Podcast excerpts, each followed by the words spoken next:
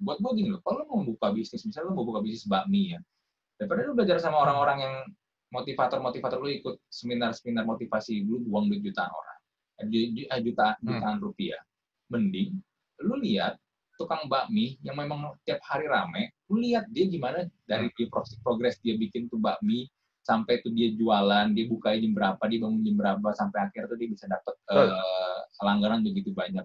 Mending belajar sama dia. Kemarin minggu kemarin kan ramai nih kasus tentang stafsus milenial ya. Kop suratnya Hmm. surat dengan kop surat negara yang beredar minta supaya kecamatan-kecamatan itu ya tujuannya memang baik ya di situ ya yang gue lihat Eh, ingin membantu terutama kan lagi situasi COVID-19 ini kan tapi dengan embel-embel yang ditulis di situ adalah perusahaannya sendiri which is PT Amarta Hmm. Amarta ini setahu gue perusahaan fintech peer to peer Bergerak di bidang apa sih? peer to peer gitu. Setahu gue itu peer to peer online deh. Jadi eh, dia itu sebagai ibaratnya tuh kayak semacam penengah gitu loh. Ada orang mau ngajuin pinjaman, misal pinjaman usaha, Hmm. eh, atau dan juga dia mencarikan orang-orang yang memang mau memberikan pinjaman modal gitu. Jadi dia ya istilahnya kayak makelar lah. Nah, Heeh, kayak makelar. Nah, tapi yang gue lihat jadinya konflik of interest. Konflik of interest adalah kalau memang niat lu baik untuk ya supaya mungkin di kecamatan-kecamatan itu lagi mereka butuh permodalan segala macam atau mungkin ada kesulitan apa di sedang situasi sekarang ya, ya nggak harus dengan eksklusif perusahaan lu aja dong, ya gak? iya, kalau emang itu untuk tujuan negara sih, menurut gua ya nggak nggak nggak bagus juga sih. Maksudnya Iya. pakai pakai kayak gitu. Heeh. dan ya yang disayangkan adalah eh, apa dia ternyata sebenarnya sebagai seorang staf khusus itu sebenarnya nggak punya hak untuk memakai kop surat sekretariat negara seperti itu gitu loh. Iya. Jadinya kan rame Ya, dan yang dan yang gue notice ternyata surat ini kan tertanggal 1 April. Ya kan baru, Iya. baru ramenya kan minggu kemarin. Berarti kan ada satu minggu Hmm. surat itu gue nggak tahu udah beredar sampai sejauh mana ya. Tapi ya eh, gue gue membayangkan kalau itu sampai misalnya nggak ketahuan gitu apakah akan terus jalan atau enggak. Dan itu pasti lah. Kalau emang nggak ada nggak ada pencegahan, maksudnya nggak ada revisi atau apa, pasti udah ter, udah tersirkulasi, udah tersirkulasi udah banyak banget, udah ke banyak orang, ke banyak pihak juga kan pasti kan, iya dan akan terus jalan. Mm-mm. Dan yang kedua waktu itu juga yang apa staf sus satu lagi yang CEO ruang guru ya itu dia juga ini apa eh, yang kemarin gue lupa proyeknya apa cuman dia pengen supaya aplikasi dia perusahaan dia ruang guru itu yang eksklusif gitu loh yang akan lewat lewat aplikasi dia. Oh, Oh, oh baru tahu gua. Ya ada Eh, ada gua nggak baca berita tuh. ada Oh, lagi rame. Nah, makanya kan akhirnya orang rame-rame mengkritik sebenarnya fungsi staf khusus. Kayak ya gini, gua, presiden kan memang punya staf khusus kan ya. Tapi eh, Ya. mereka ini kan gimmicknya kan gimmick dan brandingnya kan staf khusus milenial kan. Yang menurut gua, yang gua lihat adalah ya apa ya konteks milenialnya ini loh yang bikin orang tuh jadinya ya di satu sisi ada harapan wah presiden mulai ngerangkul orang-orang muda nih ya kan tapi di satu iya betul. tapi di satu sisi juga eh, banyak juga yang meragukan mereka emang bisa udah bisa sejauh mana sih sebenarnya kapabilitasnya buat bantu presiden gitu kan ya gue ngeliat mereka memang sebenarnya punya prestasi mereka rata-rata memang eh, founder-founder startup ya kan yang startupnya udah udah Hmm. udah, udah, udah, udah jalan lah udah udah oke lah Ya. ya tapi di satu sisi juga mereka dapat ini juga yang banyak dikritik sama banyak orang sih Eh, mereka dapat eh, gaji kalau nggak salah bulan tuh sekitar 51 juta ya setiap bulan. Ya, 51 juta eh, mungkin buat mereka kecil dengan kap- dengan kapabilitas mereka sebagai CEO tapi buat sebagian orang di Indonesia 51 juta itu gede. Ya, ya kan itu angka gede lah gitu. angka yang gede dan mereka gue nggak tahu ini ini ini, ini buat gue ya gue kalau misalnya misalnya dihadapkan dengan tawaran seperti itu daripada konflik of interest gue mending pilih salah satu sih ya udah kalau memang emang gue mau bantu presiden let's say misalnya ya udah hmm. gue mungkin akan lepas jabatan gue sebagai uh, eh, CEO-nya perusahaan gue gitu loh jadi ya biar gue fokus hmm. ya kan ya walaupun memang emang at the end gue masih tetap mungkin punya saham kepemilikan tapi kan secara operasional day to day kan gue gue nggak udah gue udah nggak terlibat lagi kan ya yeah. gitu ini ini sebetulnya sih kalau menurut gua nggak usah dipilih salah satu pun juga sebenarnya fine sih nggak apa-apa sebetulnya hmm. selama selama mereka itu bisa menyikapinya dengan dengan baik dan bisa apa ya bisa tahu prioritas menurut gua benar gak? Ya idealnya gitu kalau, gitu kan. Iya harusnya seperti itu. Nah itu kan sekarang balik lagi sorry to say bukannya mengdiskreditkan anak-anak milenial, which is yang lebih lebih muda lah dari kita. Ya, uh, ya sih, bro. cuman maksud gua uh, itu balik lagi ke ke apa ya kecerminan dari jam terbangnya orang masing-masing dan juga kedewasaan. Hmm uh, orang orang yang muda itu belum tentu nggak dewasa. Dewasa, maksudnya experience-nya banyak. Which hmm. is ya, gue gue gue gue percaya lah gitu. Maksudnya dengan uh, dengan anak milenial sebut, apa sebutannya gitu zaman sekarang. Uh, ya gue juga deal gitu banyak di kerjaan dengan anak-anak milenial ini. Yang gue suka adalah mereka bisa discuss open minded hmm. dan pengetahuannya banyak gitu loh. Karena hmm. kenapa? Karena karena zamannya mereka itu udah zaman digital kan. Iya. Sosial media udah kuat banget. Hmm. Istilah gini, zaman kita, zaman kita kaum kaum kolonial ini, bukan milenial, kita. uh, Tunggu, lu, lu tahun berapa sih? 8, masih 80-an kan? Gue 81. Hah? 81? Gue 81. Iya. Uh -huh. 83. Gue kan 83. Sebenarnya kita hitungannya kalau secara lihat secara definisi kita masih milenial sih bro. Tapi kita milenial tua. kita milenial hmm. tua. Karena setahu gue, ya, ya, ya. ini which is milenial ini uh, startnya dari tahun kelahiran tahun 80. Oh ya? Nah, menurut nah, gua milenial itu uh, oh malah 90-an. Udah mulai ada yang memasuki usia 40 nih, siap memasuki usia 40. Nah. Ya kita nah. kita lah angkatan milenial tua lah. Hmm. Oke okay lah. ya whatever it is, maksud gua. Yeah. Ya gua ngomong antara perbedaan gini. Kalau gue bukan uh, mengdiskreditkan siapa-siapa ya, cuman ada perbedaan waktu gue kerja sama anak-anak angkatan 80-an hmm. sama anak angkatan 90-an itu hmm. beda. Menurut gue yang milenial itu adalah 90-an. Hmm. Karena mereka di saat mereka tumbuh, hmm. Di saat mereka tumbuh, mereka sudah masuk ke dalam zaman yang cukup digital. Nggak kayak kita. Kita masih ngerasain yang tiap minggu itu kita nungguin uh, baca Kompas.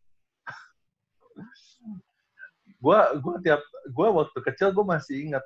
Gue tiap tiap minggu tiap hari minggu itu gue paling seneng baca baca baca koran Kompas. Karena banyak yang bisa dibaca dan isinya tuh soal ya hiburan, entertainment banyak gitu. Hmm. Terus udah kayak gitu banyak banyak komik-komiknya apalah gitu. Banyak berita deh pokoknya. Dan itu yang cuma bisa kita dapat. Selebihnya kalau weekdays gue nggak terlalu baik baca koran dulu. Hmm. tapi kalau sekarang anak-anak zaman sekarang ya mereka itu bisa diajak discuss ini karena well the the information is just uh, in your palm in your hands man every hmm. day you can just open your phone and then that's it Hmm. All the information is there, maksud gue. Jadi maksud gue tapi tapi yang membedakannya adalah tetap itu masalah experience. Gak ada yang bisa. Lu boleh punya boleh punya segudang informasi, tapi once lu nggak ada experience, soulnya beda. Saat lu discuss sama orang, uh, beda deh.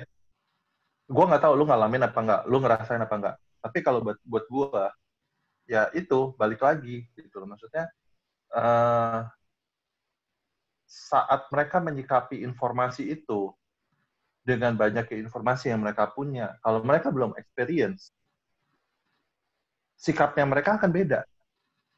Hmm. Jadi balik lagi itu adalah untuk experience dan kedewasaan, bukan bukan open mindednya seseorang untuk diajak diskusi dan dengan mereka banyak informasi, pengetahuan gitu, knowledge.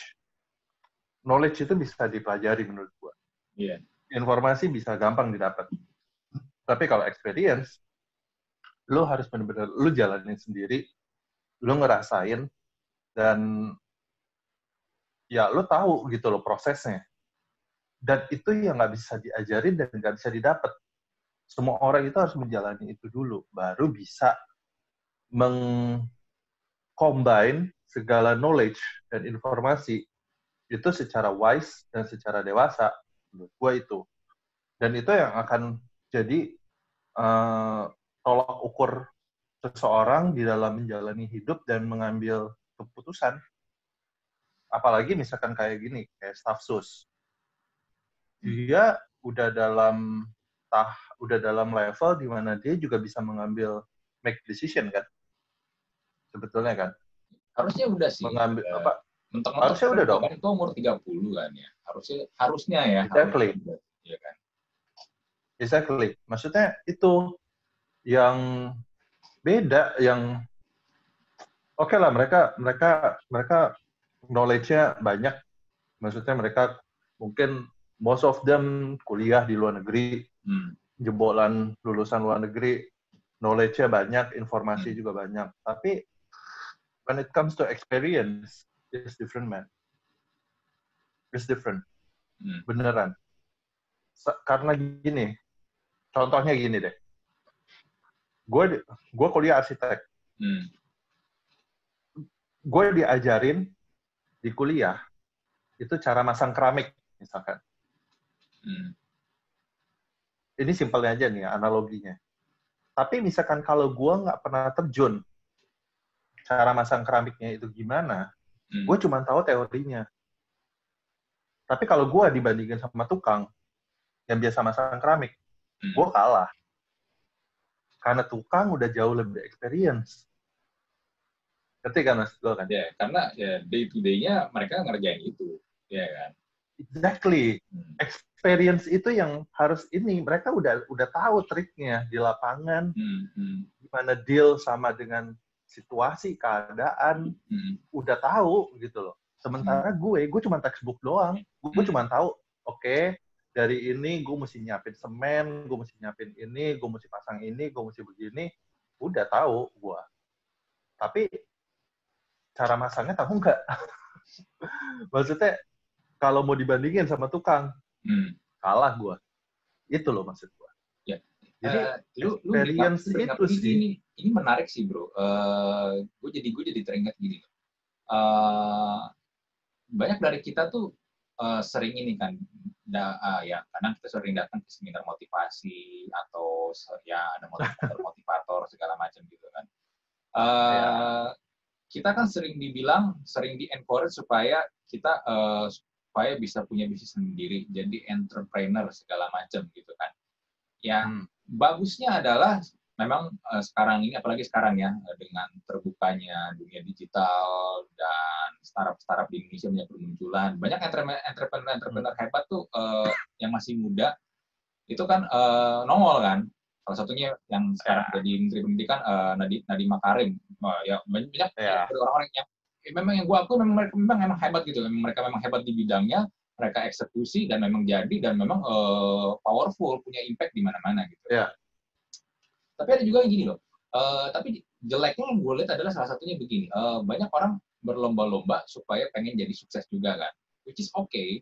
Tapi ya kayak kemarin kita sempat bahas di apa video video yang lain yang topik yang lain tuh yang kita bahas tentang kenapa orang-orang kenapa sih berlomba-lomba di LinkedIn tuh bikin profile tuh dibagus-bagusin kalau sebenarnya yeah. belum sampai di level itu ya kan.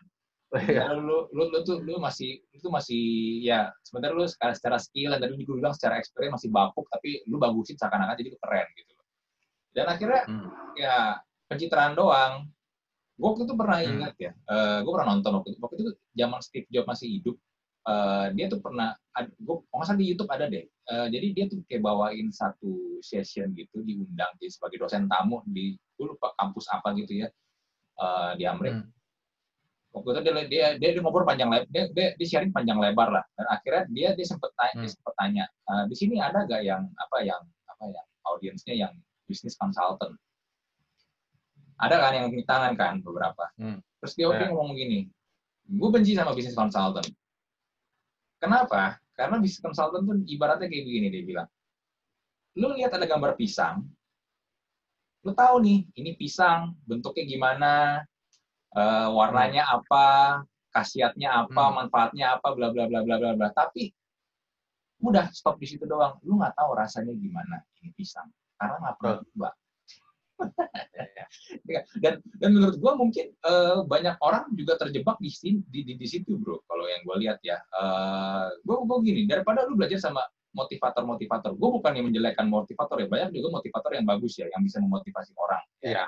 Tapi banyak yeah. juga akhirnya mentoknya adalah sampai lu harus sukses lu harus jadi uh, entrepreneur. Tapi nggak ada yang tapi bukan nggak ada jarang yang mengajarkan bang how to be yang mereka sebut sebagai orang sukses itu, entrepreneurnya itu gimana? Buat gue gini loh, kalau lo mau buka bisnis, misalnya lo mau buka bisnis bakmi ya, daripada lo belajar sama orang-orang yang motivator-motivator lo ikut seminar-seminar motivasi, lo buang duit jutaan orang, eh, eh, juta, hmm. jutaan hmm. rupiah, mending lo lihat tukang bakmi yang memang tiap hari rame, lo lihat dia gimana dari hmm.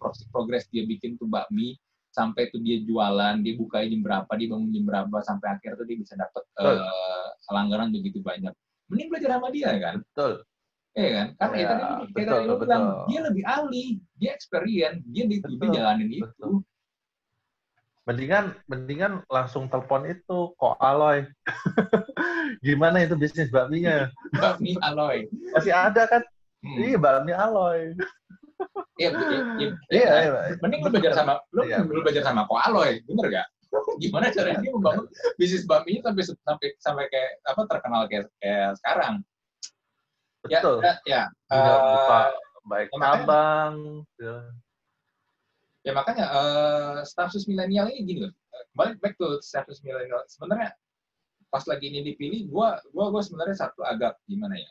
Gua sebenarnya di satu sisi gue optimis karena optimis gimana ya tadi gue bilang presiden mulai atau pemerintah mulai mempercayakan jabatan-jabatan uh, di pemerintahan nih ke orang muda nih karena kan selama ini hmm. kan yang menguasai jabatan-jabatan politik di pemerintahan itu kan kebanyakan kan ya orang-orang tua lah Gen X ke atas kan hmm. nah yeah. Ya. uh, ketika ini mulai ini mulai mulai dikumpulin wah ada ada sesuatu nih tapi ternyata at the end kenyataannya setelah gue lihat ya masih belum kelihatan mereka ini sebenarnya fungsinya apa gitu loh. Karena juga ya, karena mereka juga masih dibayar 50 juta juga sebulan, ya kan. Buat banyak ya. orang juga berpikir daripada dibayar segitu ya mending mending uh, buat yang lain, fungsinya apa nggak ada. Hmm. Ya, hmm. hmm. I don't know. Gue gue ya. kayak semacam gimmick aja sih. Ya, mungkin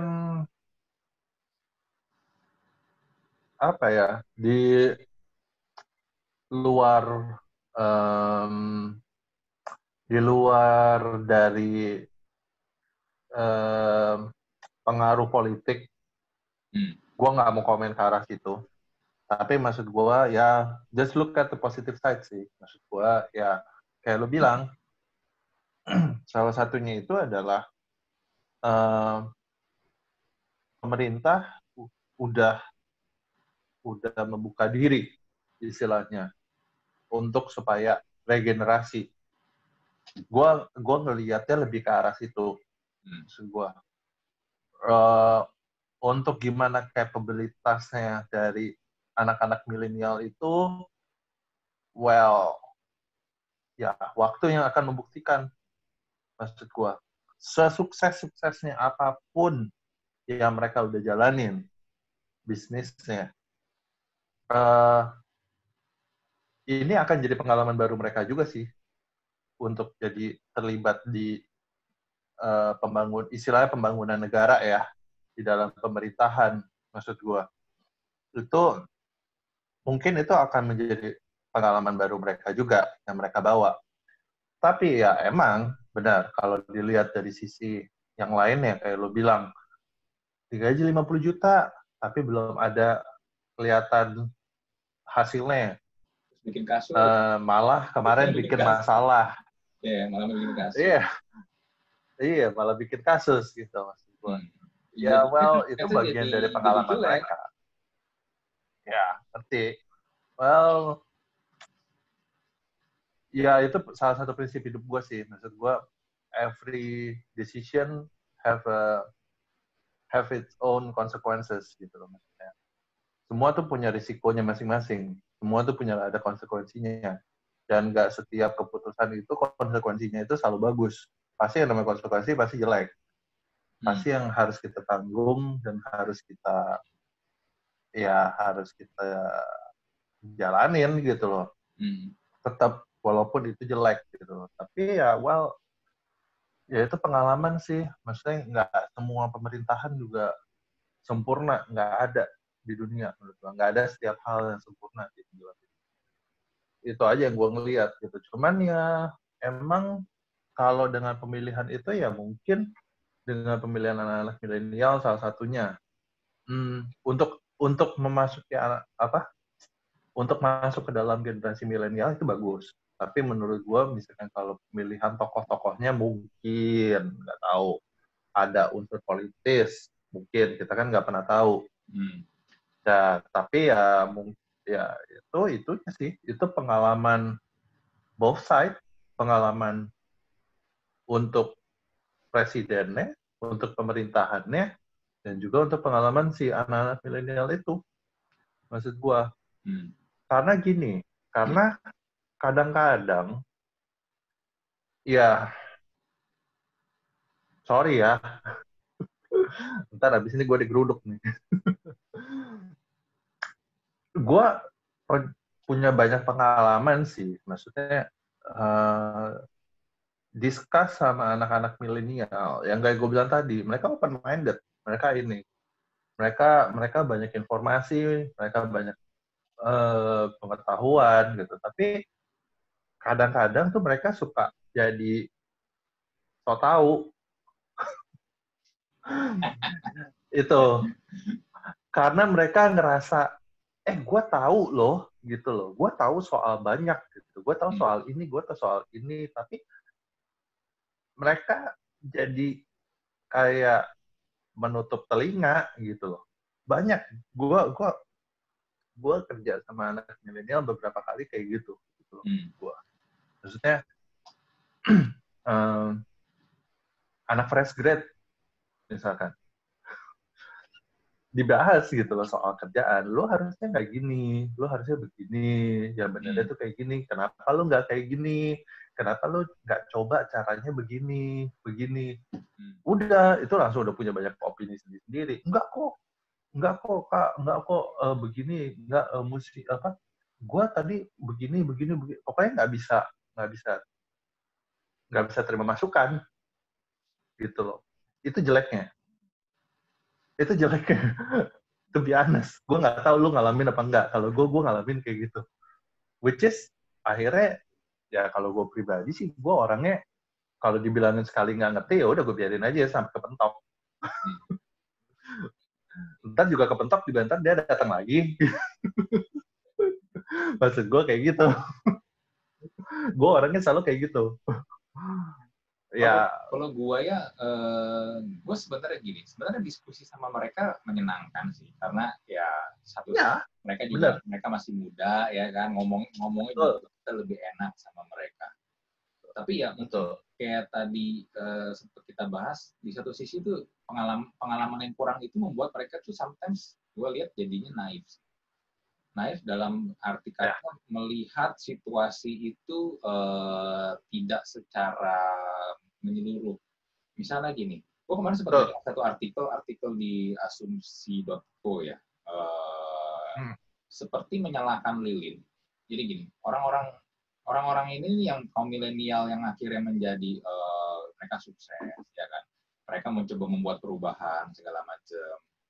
Mereka men, mereka tuh seakan-akan gini loh yang gua ini nih gua, gua tangkap dari artikel itu ya situasinya kan hmm. gelap ya kan hmm. mereka menjadi seperti pembawa lilin terang hmm. emang terang tapi yang terang itu kan boleh dibilang hanya mereka doang gua doang yang bawa lilin tapi hmm. pada sekelilingnya masih gelap kan. Ya. Masih gelap yang sebenarnya belum menyelesaikan masalah itu secara menyeluruh. Karena kenapa yang terang cuma gue doang, gue doang yang kelihatan, tapi sebenarnya kondisinya itu masih ini. Misalnya gini deh, uh, contoh kasus yang kayak kemarin yang gue baca tuh adalah uh, tentang ini buang air besar. Uh, di daerah-daerah hmm. itu masih masih banyak uh, ternyata tuh orang-orang tuh yang secara apa ya knowledge dan juga secara fasilitas buang air besar tuh ternyata masih sembarangan ya kan. Dan ketika ini oh. di project yang pengen kita supaya solve the problem ya diajaklah satu satu atau dua orang gue lupa uh, dari perwakilan milenial itu untuk kasih ide segala macam Jalan, hmm. jalan nggak? Ya jalannya bikin bikin acara, bikin acara, acaranya di daerah Senopati segala macam. Solusinya adalah bikin aplikasi, bla bla bla bla bla bla bla.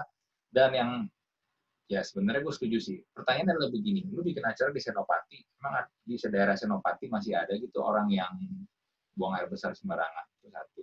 Terus yang kedua, apakah hanya dengan aplikasi aja lu bikin aplikasi semuanya beres? karena kadang nah. lu apalagi di Indonesia ya kadang lu harus turun ke medannya langsung lu lihat what's what really what's really happen gitu loh apa apa yang sedang terjadi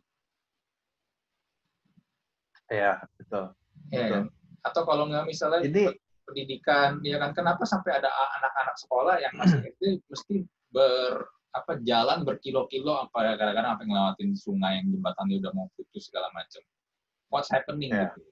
Ya kan? Nggak nggak bisa nggak bisa semua diselesaikan dengan cara aplikasi dan digital sebenarnya. Ya betul. Ya sebetulnya ini sama sih bro. Sama sama yang lu bilang tadi itu motivator motivator. Sama sebetulnya uh, karena ya sorry ya. Bukannya mau meng, mengkritik gimana gimana gitu loh. Cuman mas gue gue juga ya gue pribadi gue gue gue lumayan anti sih sama motivator betul. Karena nggak gini. Gue akan ngelihat orangnya. Bukan karena orangnya secara punya nama enggak hmm. gue akan ngelihat gue akan ngelihat historinya dia gue akan ngelihat cerita keluarganya dia gue akan ngelihat background hidupnya dia kayak gimana sekarang gini deh. Um, kalau lu nggak pernah ngerasain jadi karyawan yang lu fresh grade, hmm. digaji cuman sekarang berapa sih fresh grade 3 juta? Ya tergantung tergantung perusahaan sebenarnya temen gue terakhir kali ngeliat fresh graduate itu rata-rata 7 sampai 8 juta udah dapat sih sekarang.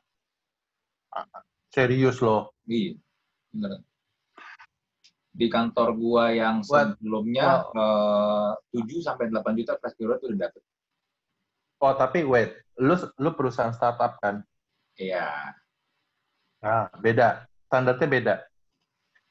Gua uh, gua maksud gua gini, uh, fresh grade yang gajinya oke okay, di perusahaan normal deh. Kalau hmm. di bidangnya, gua di bidang desain, konsultan. Hmm. fresh grade itu mana dapat kira 7 8 juta itu nggak dapat. Berapa sih? Itu 7-8 juta itu tah udah udah hampir senior menurut gua yang udah kerja berapa tahun kalau di konsultan. Hmm. Nah, pernah nggak? Maksud gua kalau emang itu orang uh, belum pernah ngerasain jadi karyawan yang dia awalnya gaji cuma 3 juta, hmm. dia mesti ngebantuin orang tuanya, hmm. dia mesti uh, ya ngebantuin orang tuanya, ngebantuin ekonomi keluarga, uh, yang sehari-hari naik bus, naik angkutan umum, yang mesti berpanas-panasan hmm. ke kantor, hmm. jalan, hmm. uh, tiap hari juga makannya juga cuman, let's say, sepuluh ribu, lima belas ribu, paling paling mahal. Kalau hmm. emang mereka belum bis belum pernah ngerasain di tahap di level itu, menurut gue mereka nggak nggak cukup kompeten sih untuk untuk jadi motivator dan menyarankan orang untuk uh, gampang loh punya bisnis sendiri. menurut gua, menurut gua sih kayak gitu ya. Nggak tahu deh. Uh, karena kalau mereka itu emang uh, maksud gua kehidupannya juga cukup mapan. Dan mereka bilang nggak susah punya bisnis sendiri. Lah iyalah emang nggak susah. Ya modal juga udah ada istilahnya. Ya lu, lu lahir lah sekarang lu lahir udah silver spoon. Lu makan sih udah silver spoon pas ketika lu lahir. Exactly. Ya kan cuman emang benar sih maksud gue gini loh. Kalau emang udah kayak gitu omongan gue ini ditimpalin iya kan nggak ada yang nggak ada yang milih orang kan nggak ada yang milih lahir di keluarga kayak gimana benar tapi ya balik lagi gitu. Maksudnya kalau lu mau ngomong something, kalau lu mau ngajarin something, lu pengen ya pengen ngajarin something, lu juga harus lihat juga gitu loh. Lu harus lihat lu harus lihat uh, pasarnya, lu harus lihat targetnya, lu harus lihat kondisinya, kondisi kondisi orang-orang yang lu mau omongin, kondisi zaman sekarang, orang-orangnya kayak gimana dan lu harus bisa to be in their shoes first gitu loh maksud gua. Lu harus ngerasain men. Kayak lu bilang, kayak tadi lu ngajarin orang nggak buang air besar sembarangan, hmm. tapi lu ngajarinnya di Senopati. lu ngajarinnya pakai aplikasi. Ya, nah, nggak masuk. Lah ini orang-orang yang orang-orang yang masih buang air besar sembarangan, mampu nggak beli smartphone? Iya, gitu loh. Nggak, nggak masuk memang. memang Maksudnya, memang, nggak masuk. Iya. Maksud gue kayak gitu sih. Itu yang agak ya gitu deh gitu loh maksud gue. ya jangan ya ya that's why gue antipati sih sama motivator sih kayak gitu sebetulnya. Orang motivator atau preacher atau apa gitu loh mas gue ya ya mesti dilihat dulu lah orangnya maksud gue dia kehidupan sehari-harinya kayak gimana? Ya kalau aja sih apa Simple. sukses di usia muda lu eh, ternyata bapak emak lu emang udah tajir melintir ya sometimes ya sometimes ya buat sebagian orang mungkin ini yang gue lihat itu rasanya nggak adil. Kita ngeliat kayaknya ini orang-orang yang seperti ini kayak jalurnya tuh red carpet banget, VIP banget gitu kan hidupnya. Oh. Mau ngapa-ngapain kayaknya mulus, ya kan.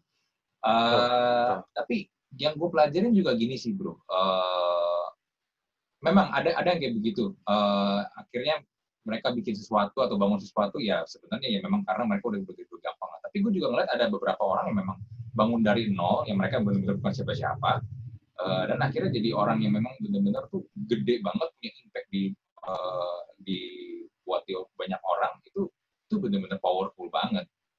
Banyak yang kayak gitu juga gitu loh. Tapi banyak banyak. Gue nggak bilang ya gue juga nggak bilang gue juga nggak bilang semuanya semua yang uh, businessman atau motivator atau yang udah sukses itu ya biar lucky gitu loh nggak maksudnya they are lucky uh, to be in the wealthy family, maybe. Gue nggak bilang, tapi banyak, benar kata lo. yang dari nol banyak kayak misalkan Bob Sadino ya, Hmm. yang dulunya tukang sayur ya, Hmm. Yang dia keluar, yang dia yang dia awalnya eh, jualan sayur di komplek. Nah itu menurut gua ya ya itu ini gitu loh itu ya benar gitu loh maksudnya. Tapi lo lihat deh maksud gua dia pun juga nggak jadi pembicara kan, nggak jadi pembicara yang motivator gimana gimana banget kan. Cuman karena emang hidupnya seperti itu, dia udah suksesnya begitu, ya hidupnya yang berbicara gitu loh. Dan orang akan nyari dia karena ya dia inspiratif gitu loh.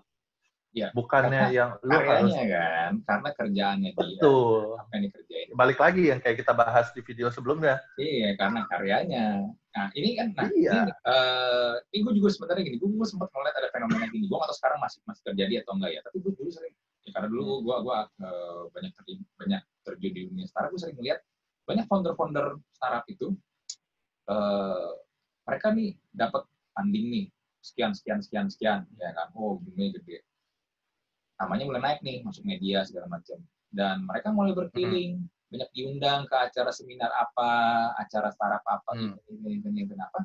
Tapi yang gue lihat adalah mereka terlalu sering beredar di acara-acara ini, sehingga seakan-akan tuh mereka lupa untuk ngurusin perusahaan yang ngegedein perusahaannya. Akhirnya ujung-ujungnya banyak perusahaan ini akhirnya satu, nama perusahaan, nama-nama foundernya lebih terkenal nama foundernya. Yang kedua adalah akhirnya ya karena di startup yang ter- atau perusahaan yang nggak terlalu keurus, ya udah akhirnya dapat duit sebesar apa pun, kalau memang ternyata nggak ter eh, manage dengan baik, ya udah akhirnya bubar juga. Banyak kasus kayak begitu, banyak banyak contoh yang kayak begitu. Dan sekarang ya, gua nggak tahu, udah udah nggak tahu foundernya pada hilang-hilang ke mana semua. Ya karena mereka terlalu sibuk untuk pencitraan sana sini. Iya, betul. betul. Betul. Makanya itu sebetulnya balik lagi. Balik lagi sebetulnya ya karyanya sih. Jadi maksudnya Iya betul. gue kenal Kar- ada karyanya satu itu loh, karyanya tuh karyanya se apa sih bisa bikin impact orang, punya impact ke banyak orang tuh se, se- sampai semana gitu. Eh, Ya, benar, benar. gini, kalau tadi ngomong tentang orang orang yang mungkin orang tuanya sukses atau orang tuanya udah udah kaya, udah punya nama, akhirnya eh, anaknya ikut sukses. Menurut gue ini ini ini, ini apa nih pribadi gue ya? Menurut gue ya, lu bisa Hmm. dibilang sukses kalau lu bisa ngalahin nama orang tua lu sih atau lu bisa lebih gede dibandingin orang tua lu sih. Jadi lu seakan-akan memang buat gua lu nggak sekedar hanya numpang nama orang tua lu doang.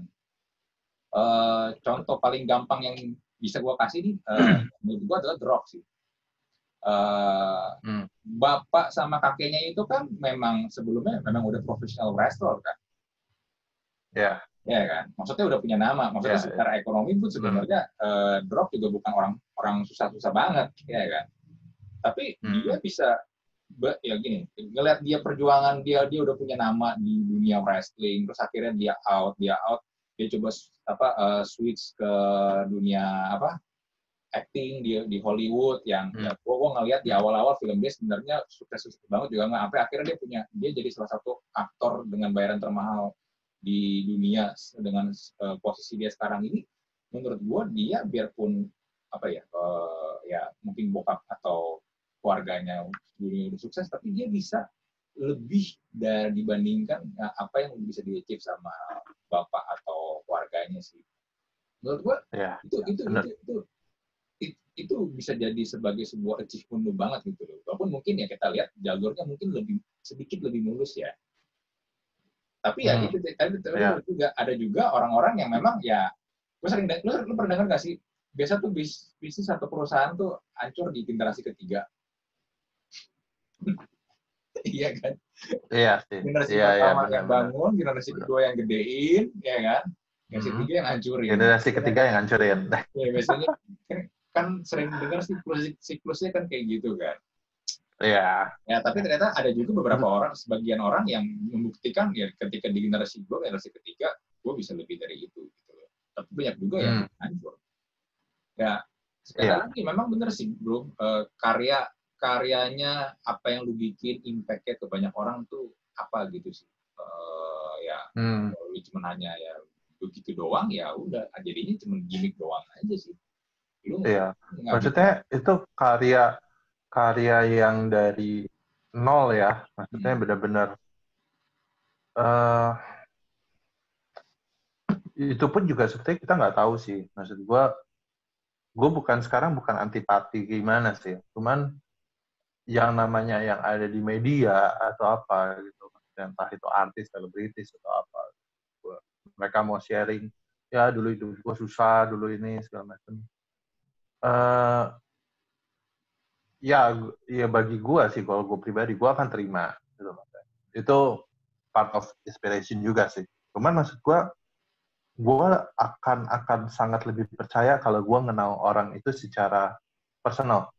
Hmm. Itu gue akan lebih percaya, maksud gue. Gue ada nih satu, uh, ini bener-bener contoh yang bener-bener menurut gue yang gue respect banget sama orangnya. Uh, itu bos gue di perusahaan tempat gue kerja pertama kali setelah gue lulus. Jadi itu kantor kerjaan pertama gue tuh. Hmm. itu dia konsultan arsitek. Dulu masih kecil. Masih kecil. Masih kecil banget. Uh, cuma di ruko. Sampai sekarang masih di situ. Masih di ruko. Hmm. dan timnya perusahaannya begitu juga. Tapi yang bikin gue respect banget adalah di luaran. Di luaran pokoknya itu benar-benar menurut gue itu karyanya karyanya yang berbicara sih. Karyanya berbicara. Dia udah dia jadi pembicara juga ke luar negeri hmm. dia jadi pembicara juga jadi arsitek. Uh, kan gue juga follow IG-nya dia gue masih juga kadang keep kontak sama dia. Hmm. dan selama gue kontak pun juga masih tetap sama orangnya. Maksudnya humble juga. Hmm. dan kemarin itu kayak dia ada di mana tuh? Ada di ICE uh, exhibition. Hmm. itu gue ngeliat IG-nya dia gila. Itu gue sayang sih gue sempat apa nggak sempat datang sih. Gue pengen banget datang tuh. Itu dia bikin instalasi itu keren banget beneran. Dan itu dipublish di media-media. Hmm. di media-media arsitek maksud gue dan menurut gue itu salah satu karya yang berbicara sih dan orangnya tetap sama walaupun company-nya konsultannya juga tetap sama tapi proyek-proyeknya dia segala macam dan dia juga sering dipanggil jadi pembicara itu yang maksud gue otomatis kan orang udah pada kenal Iya. Dulu gue ngomong sama anak-anak milenial sekarang nih ya, yang hmm. baru-baru fresh grade, anak-anak arsitek gitu ya, nggak kenal dulu. Gue lo kerja di mana? Gue kerja di sini, nggak kenal. Tapi sekarang, uh, iya dulu gue pernah kerja di situ.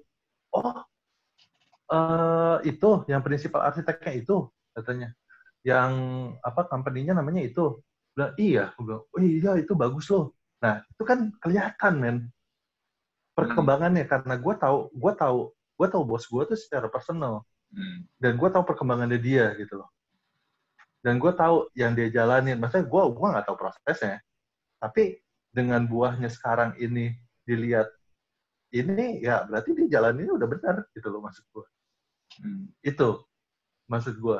Jadi gue akan lebih respect sama orang-orang seperti itu. Respect banget. Dan itu one of my inspiration sih istilahnya. Maksudnya kalau dibandingin karena selebritis atau apa gitu, maksud gue only few sih yang gue yang gue respect. Maksud gue yang gue respect untuk sampai sekarang secara personal ya. Karena ya ya namanya media lah lu tahu kan? Maksudnya lu kemarin aja kita bahas gitu. Maksudnya lu bilang orang aja bisa dapat award aja beli.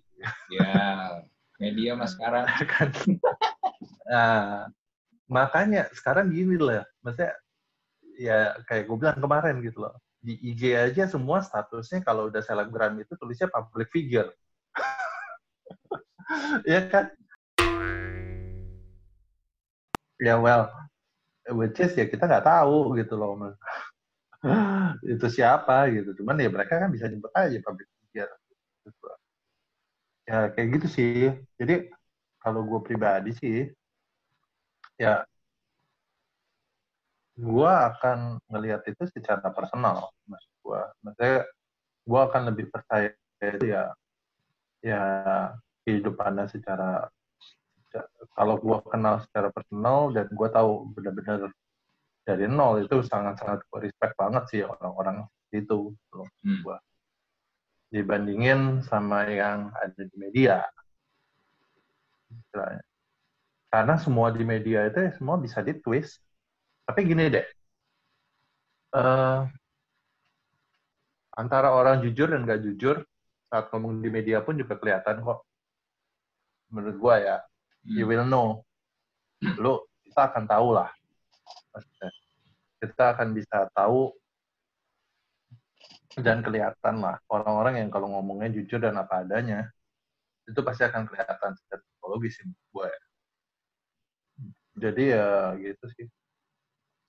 Ya, kalau dari gue balik lagi sih memang uh, impact lo sejauh mana, karya hmm. lo sejauh mana bisa dinikmatin sama hmm. orang.